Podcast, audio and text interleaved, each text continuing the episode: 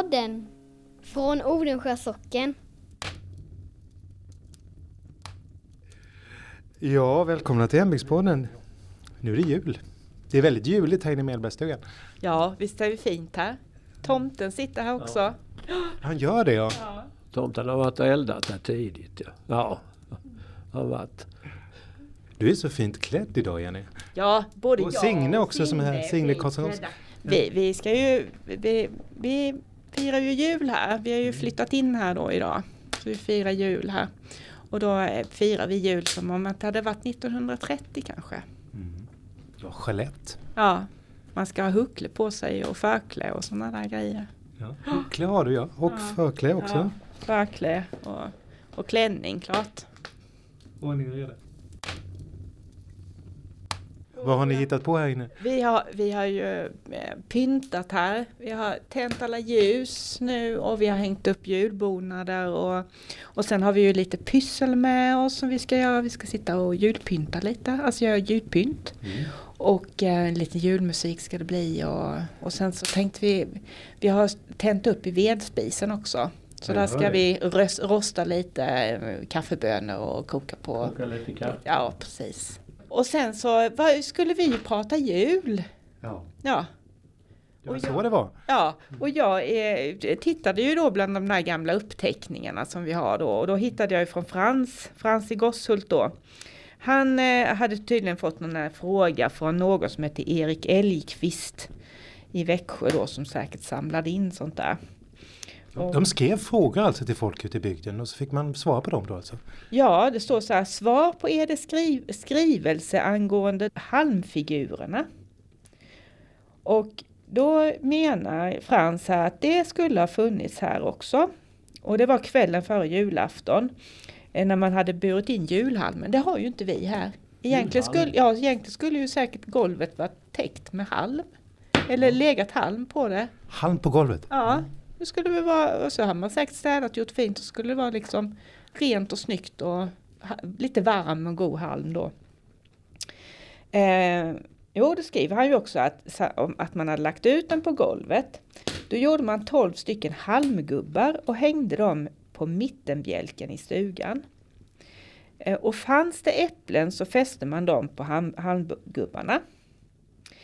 Eh, sen sparade man dem till våren och så la man dem i, eh, när man alltså sådde i jorden. Så skulle det väl antagligen ge bra skörd eller något sånt.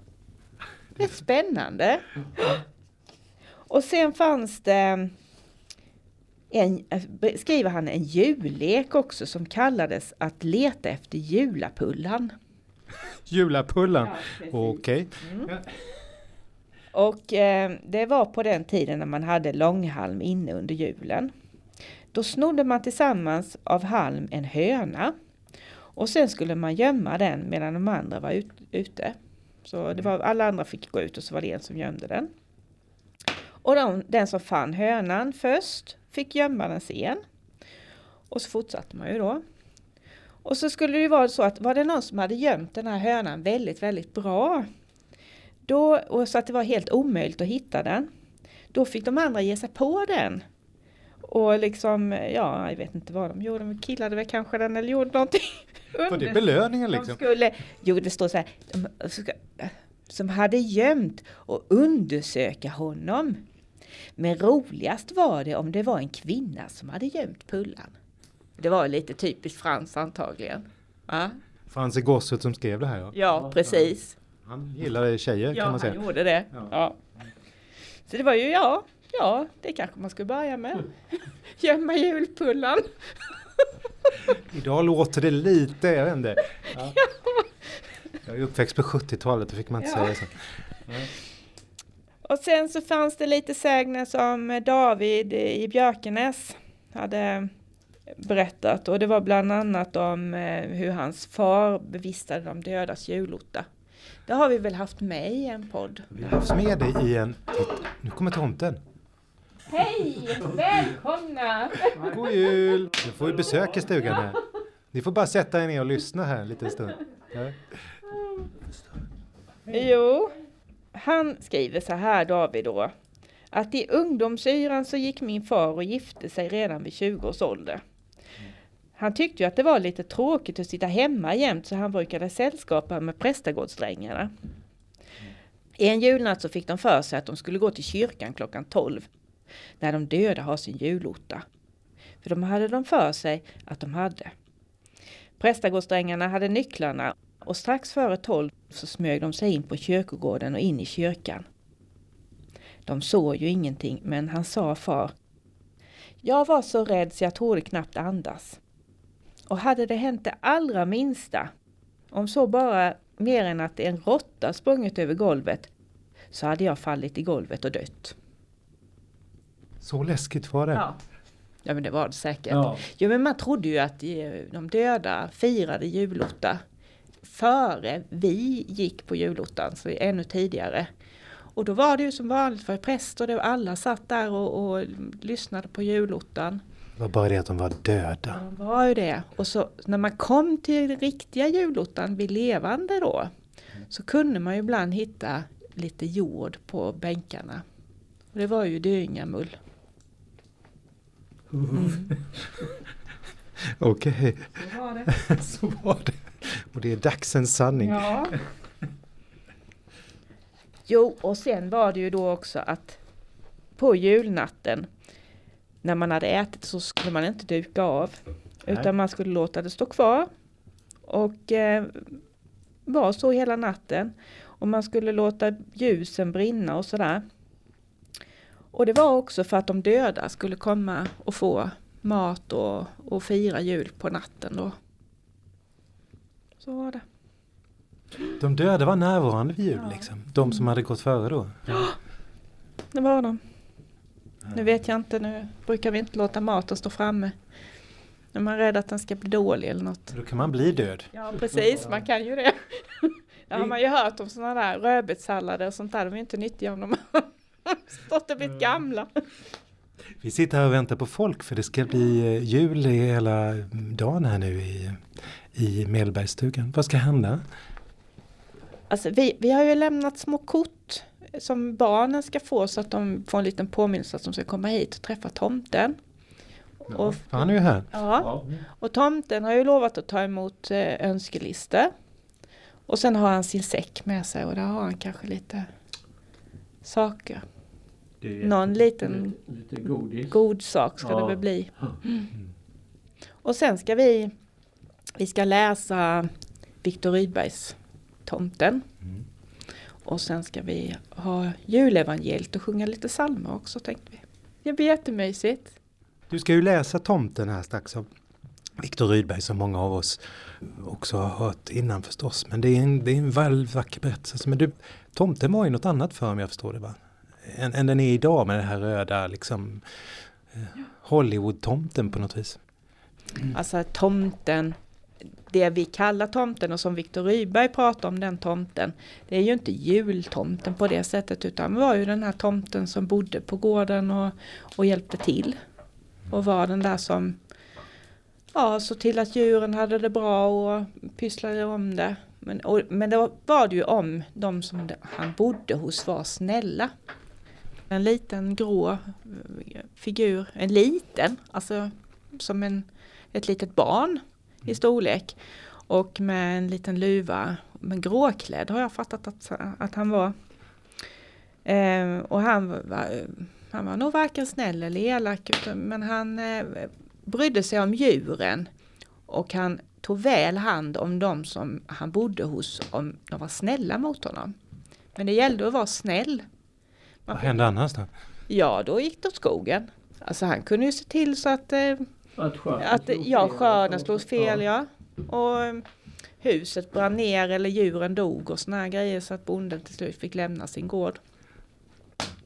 Så det, nej, fick man Tomten var inte att leka med alltså? Nej, men hade man en tomte och, och tomten bodde där då var det ju ofta en bra plats. Så det var man ju glad vid. Och det ska ha funnits en i Björkenäs. Ehm, det fanns bland annat en historia om att ehm, i Björkenäs så hade de, vid midsommar så hade de satt upp midsommarstången. Och sen när de satt inne i huset och drack sitt kaffe så fick de se tomten. Han kom där och tittade och såg om den såg fin ut och sådär. Han var med vid midsommar också. Ja, ja han fanns där hela tiden. Och tittade till och sådär. Ja, ja. Det är en rätt fin bild av tomten på något vis. Ja, han var en sån där som verkade synas. Nu börjar det bli skönt och varmt här inne i Mellbergsstugan. Du Ja. eldar på bra här. Tomten, jag säger inget annat. Nej. Nej, så ska vi väl... Men tomten som är här idag, han är ju mer... Det är ju jultomten. Med röda kläder och sådär, mer den där klassiska tomten. Ja, Han är lite längre också. och han ger paket och sådär och Mm. gör önskelistor och sånt. För den gamla tomten gav inte paket va? Nej, utan han bara skötte om. Han såg ju, alltså vaktade på alla. Det finns ju historier om hur tomten, eh, hur man har sett eh, när det har alltså, varit risk för att det ska ha börjat brinna i ett halmtak till exempel så har man ju sett hur tomtar har sprungit omkring på halmtaket och stampat ut gnistorna och hjälpt till på så vis. Det är bra. Och det finns ju en sån där fantastiskt ro, ja, rolig men ingen sådär väldigt kul historia kanske om tomten och vad som händer om man inte är snäll då. Och det var en ett, på ett ställe där det var ett husbondefolk som där husbonden var så jädra snål. Och han tyckte att, eh, för att man, ofta gav man ju tomten lite mat bara för att vara lite extra snäll mot honom. Och han tyckte att den här tomten åt alldeles för mycket. Så han, han var så irriterad. Nej, usch den där tomten. Han ska inte äta så mycket och så tänkte han nu ska jag lura honom. Så han tog ett, eh, ett fjälster, alltså som man gör korv, korv i. Och så fyllde han det med kobajs. Och så la han det på en tallrik inne i ladugården där tomten bodde. Och sen la han sig och gömde sig och kikade liksom och tittade på det och fick ju se hur tomten kom ut där och fick se den här fantastiska, alltså stor fin korv som låg där. Och tomten tar den i händerna och sätter tänderna i den. Ja. Och sen så började det gå dåligt. Då slog skörden snett och djuren dog och den där bonden han fick lämna. Ge inte en bajskorv till en tomte för att sluta det illa alltså. Ja, precis. Så är det.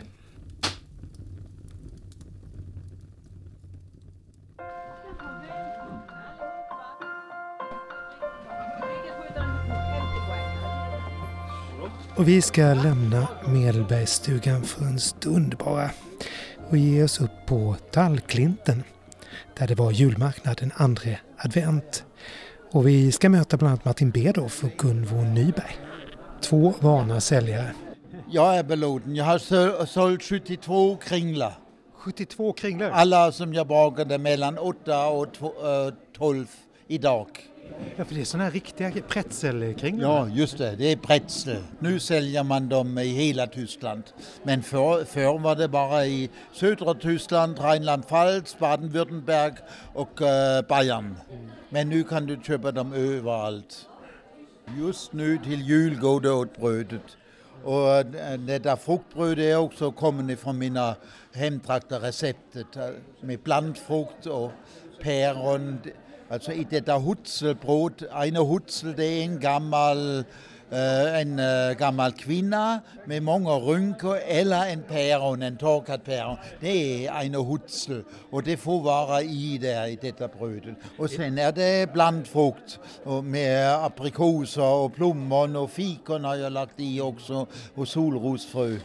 Är det ett julbröd där? Är det... Ja, det är ett julbröd.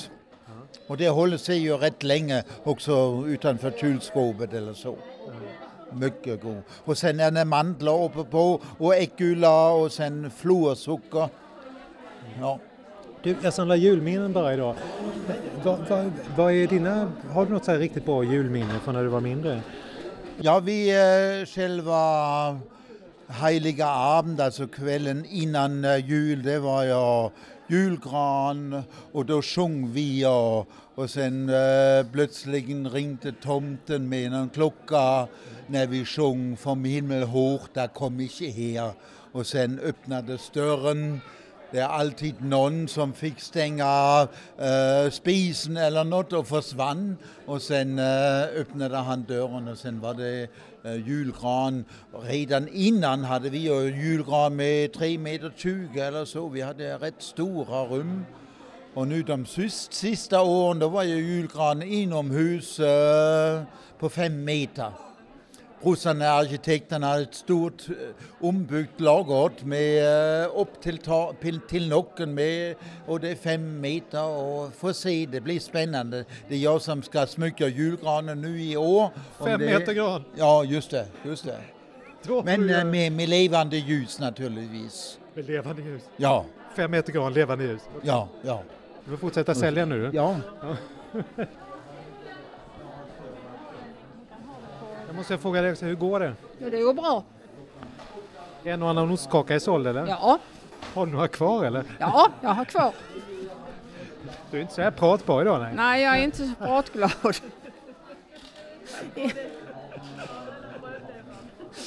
Nu har, nu har jag köpt en tavla här som står Tiden är knapp, lev i nuet. Ja, varför köpte du den? Jo, för jag tyckte det var, det var tufft, det var bra. Ja. Det gäller att leva efter det bara. Ja. Ja.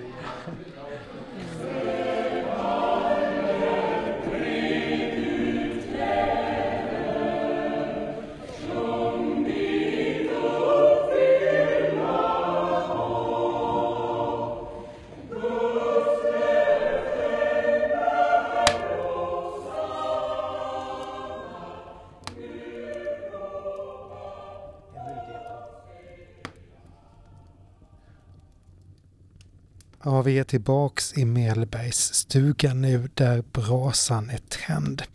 Vi väntar på att folk ska komma och höra på tomten som Jenny ska läsa om en liten stund här.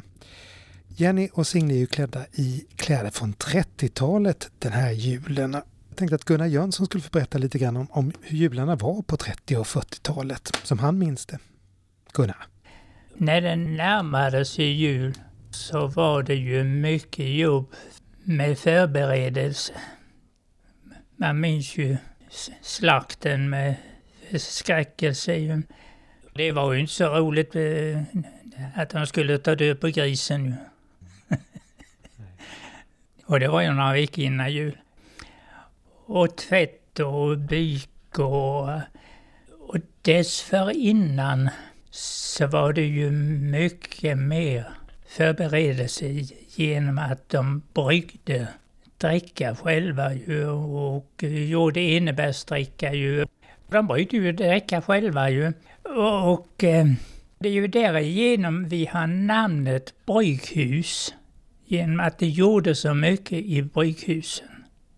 Det var ju liksom ett grovkök kan vi säga. Och rev stärkelse. En enda gång minns jag när de rev stärkelse där hemma.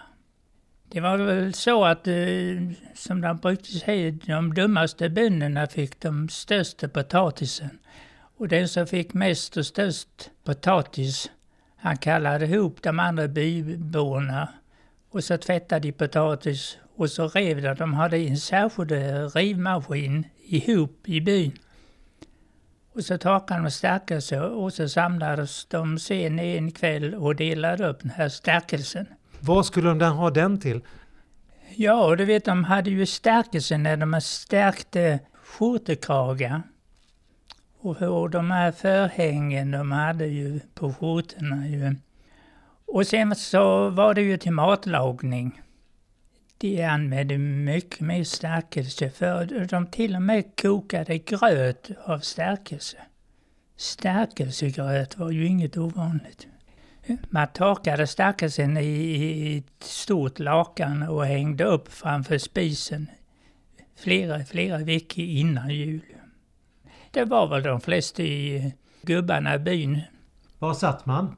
I bryghuset givetvis. Mm. Där uträttades mycket. Det är liksom Ystadgille när bondmorerna gick ihop och, och tog min mjölkakruka med sig. Var. Gjorde de ju julostar då. Ja, Sen, sen närmade sig jul ju och eh, ett tillfälle som jag tycker var, var mycket intressant och roligt och det var, för ofta var det ju snö. Far tog fram kälkarna och satte för hästen och så körde han till skogen.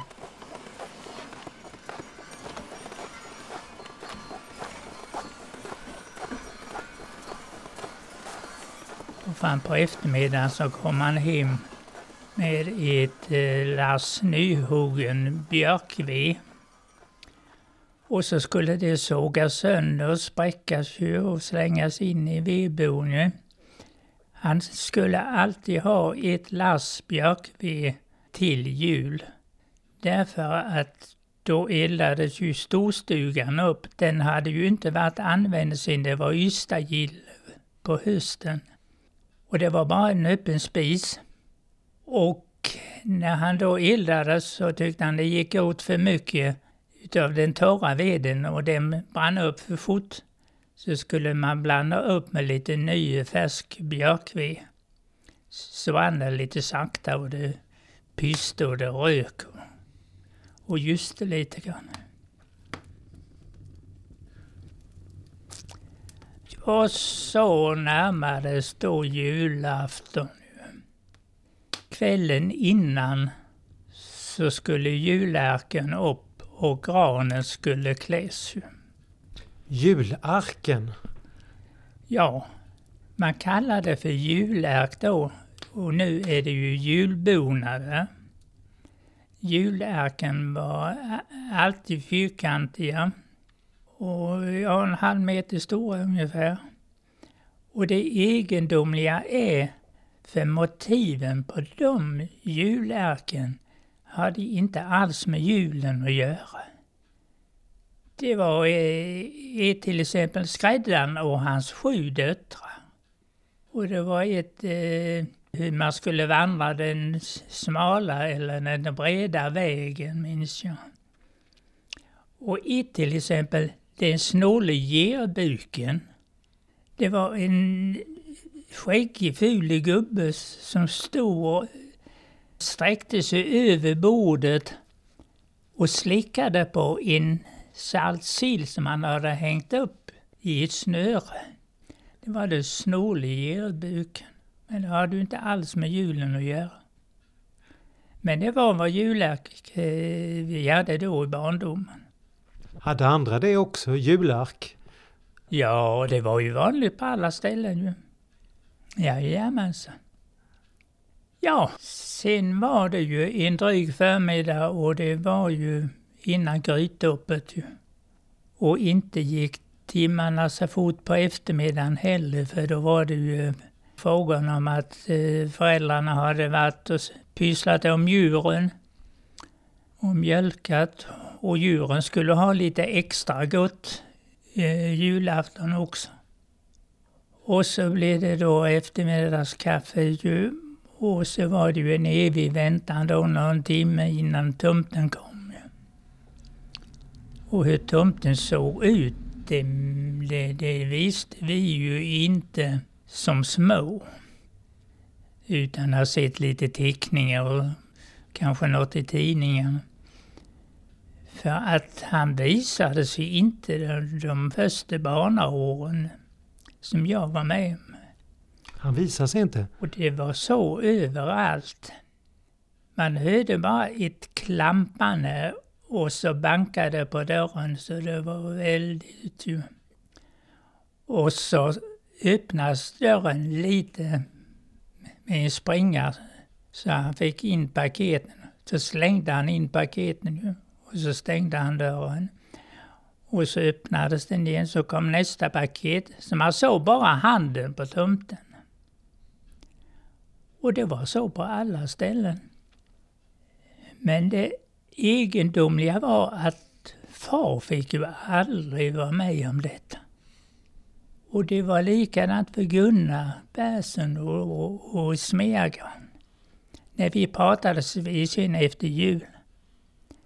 Men när det hade gått några år så berättade Gunnar att det var mycket egendomligt för tomten hade absolut precis samma skjorta som pappa hade. Så då blev det ju lite funderingar och diskussion ju. Vad hade ni att prata om? Ja, då hade vi lite att prata om ja. Men eh, alla barn trodde ju på tomten ju. Ty de blev ganska så stora. Jag trodde nog på tomten till jag gjorde rekryten nästan. Jag trodde ju mer på tomten än på Gud i alla fall. Det säger du? Ja.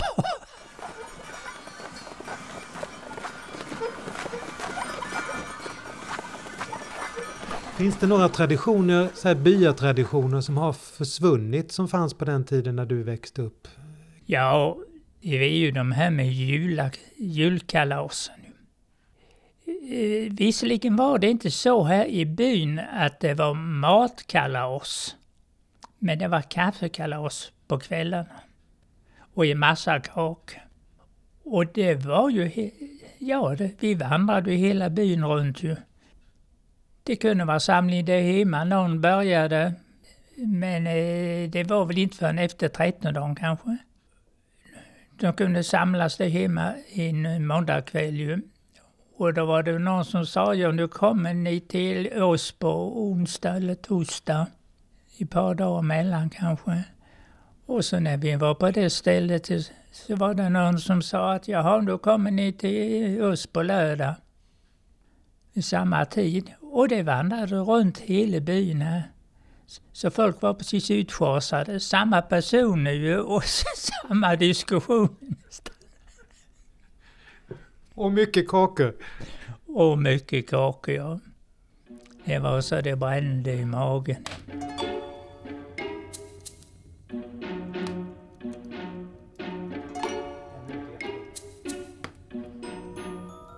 Ja, sen när vi blev eh, lite äldre och, och, och, och var ute på dans och sådär.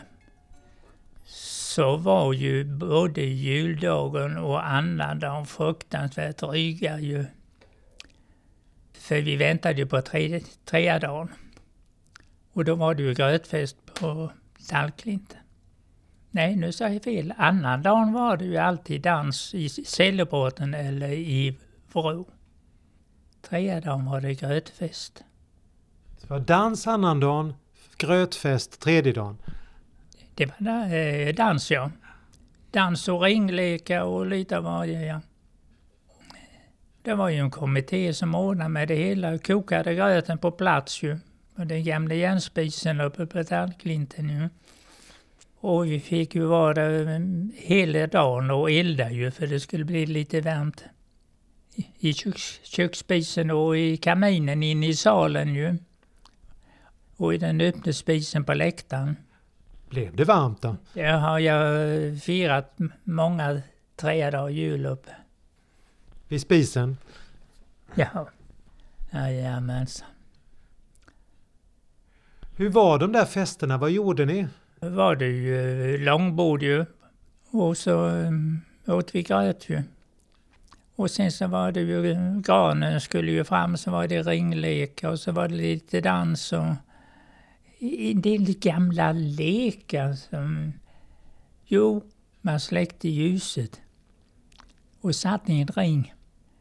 Och så var det någon som var udde. Alltså par och par. Min make var bra men den och dens var bäst.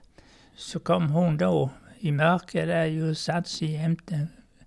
Skulle man ta reda på vem det var ju. Ja, och så han som då blev udde. Då ropade han min make var bra men eh, ja, till exempel Gunnar Perssons var bättre. Och han visste ju inte vem Gunnar satte jämte och så kom hon då och gick över salen bort till, Till honom? till den nya maken där ja.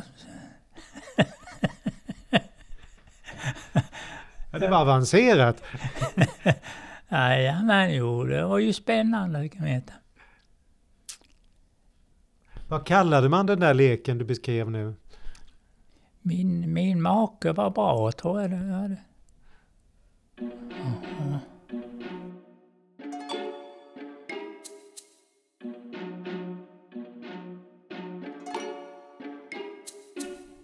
Fjärde dagen så var det ju eh, alltid dans någonstans, antingen eh, i Folkparken eller Lidhult ju.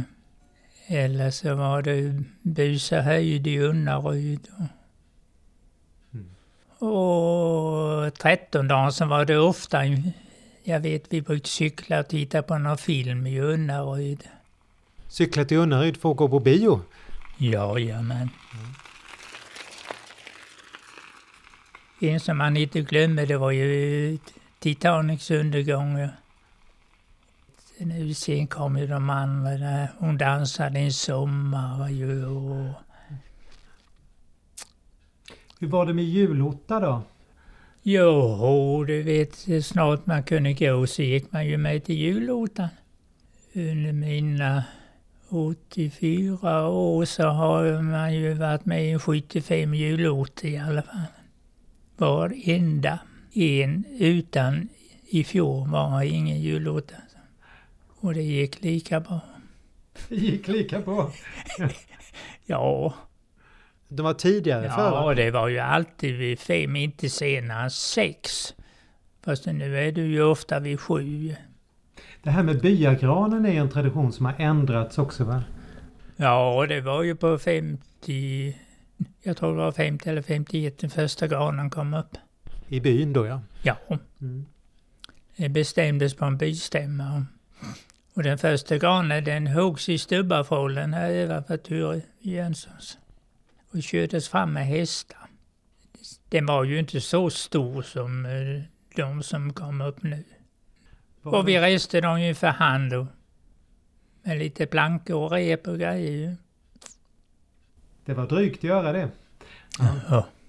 Men det tändes ju, jag såg utanför Stig Olssons, den tändes ju aldrig förrän julen ringdes in i, i kyrkan. Klockan fyra väl? På julafton. På julafton, ja. Då eh, gick Gustav Olsson ut och tände granen. Då var det jul. Då brukade vi stå och titta ner när han tände. Och det var till och med dans några eh, gånger vid julafton också. Det var pastor Herman, tror jag, och Gustav Olsson som satte igång det där. Dans runt granen här, runt byagranen. De dansade runt byagranen, ja visst. Det var ju så snönöd. Jaha,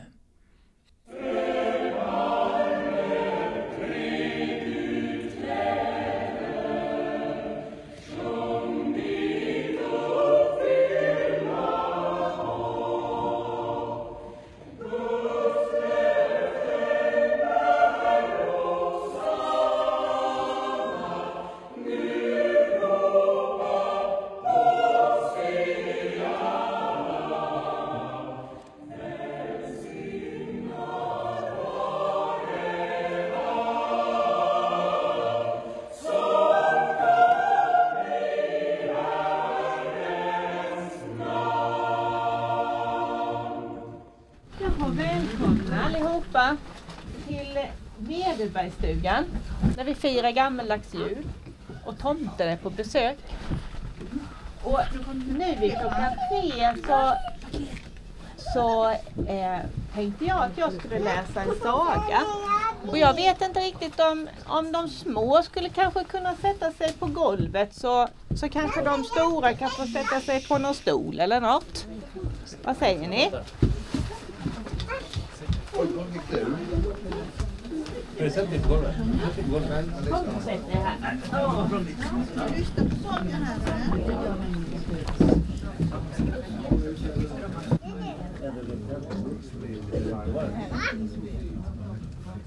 tänkte jag skulle berätta en saga om tomten.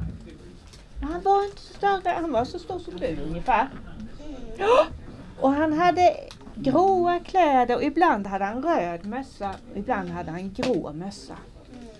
Och han var så snäll.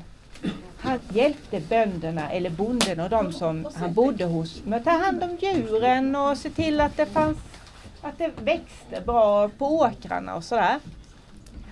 Och i den här sagan så berättas det om en tomte. Och tänkte jag ska läsa den för er och den är på rim. Så det låter så himla fint när man läser den. Midvinternattens köld är hård, stjärnorna gnistra och glimma. Alla sova i enslig gård, djupt under midnattstimma. Månen vandrar sin tysta ban, snön lyser vit på fur och gran, snön lyser vit på taken. Endast tomten är vaken. Sätt här. Här är en bild på honom. Han är där. Smyg omkring. Står där så grå vid ladugårdsdörr, grå mot den vita driva. Titta så många vintrar förr, uppemot månens skiva. Titta mot skogen där gran och fur drar kring gården sin dunkla mur. Grubblar fast ej det lär båta över en underlig gåta. Alltså tomten han går där och funderar. Och här är han. Sett vad är det för något litet djur han har med sig där. Ser någon det? En kissekatt. Katter gillar, alltså alla djur tycker om den här lilla tomten.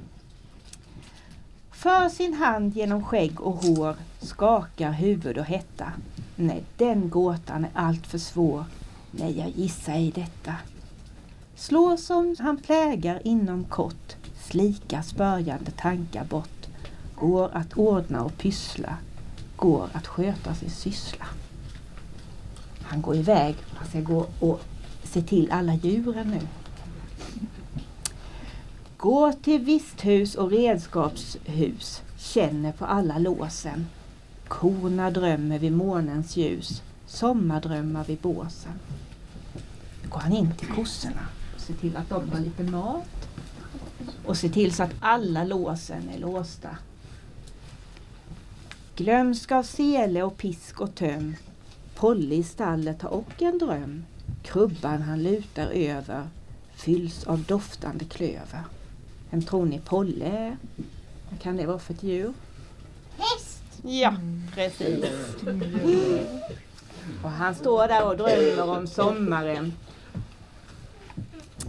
Gå till stängslet för lamm och får, se hur de sover där inne. Gå till hönsen där tuppen står, stolt på sin högsta pinne. Karo i hundbots halm mår gott, vaknar och viftar svansen smått. Karo sin tomte känner, de är goda vänner. Så att han klappar om ovänner. där. Den hunden den bor i ett eget litet hus. Tomten smyger sist att se husbondfolket är kära. Länge och väl han märkt att det håller hans flit i ära. Och husbondsfolket det är de som bor på gården. Och de ligger och sover i sina sängar. Barnens kammar han sen på tå nalkas att se de söta små. Ingen må det förtycka, det är hans största lycka. De allra minsta, som alla barnen de tycker allra, allra bäst om. Så han sett dem far och son, ren genom många leder, slumra som barn, men varifrån kommer de väl hit neder? Släkte följde på släkte snart, blomstrande åldrandes gick men vart? Gåtan som icke låtes, gissa sig kommer så åter. Tomten vandrar till ladans loft, där han har bo och fäste. Högst upp på skullen i höets doft, nära vid svalans näste. Nu är väl svalans boning tom, men till våren med blad och blom kommer hon nog tillbaka, följd av sin näpna maka. Allra högst upp i laggon bor tomten i höet. Och där bor svalorna också på sommaren. Men nu är de iväg. Då har hon alltid att kvittra om månget ett färdeminne. Intet likväl om gåtan som rör sig i tomtens sinne. Genom en spricka i ladans vägg lyser månen på gubbens skägg. Strimman på skägget blänker. Tomten grubblar och tänker. Tyst är skogen och nejden all. Livet där ute är fruset. Blott från fjärran av fossens fall höres helt sakta bruset. Tomten lyssnar och halvt i dröm tycker sig höra tidens ström. Undrar vart hän den ska fara. Undrar vad källan må vara. Midvinternattens köld är hård. Stjärnorna gnistra och glimma.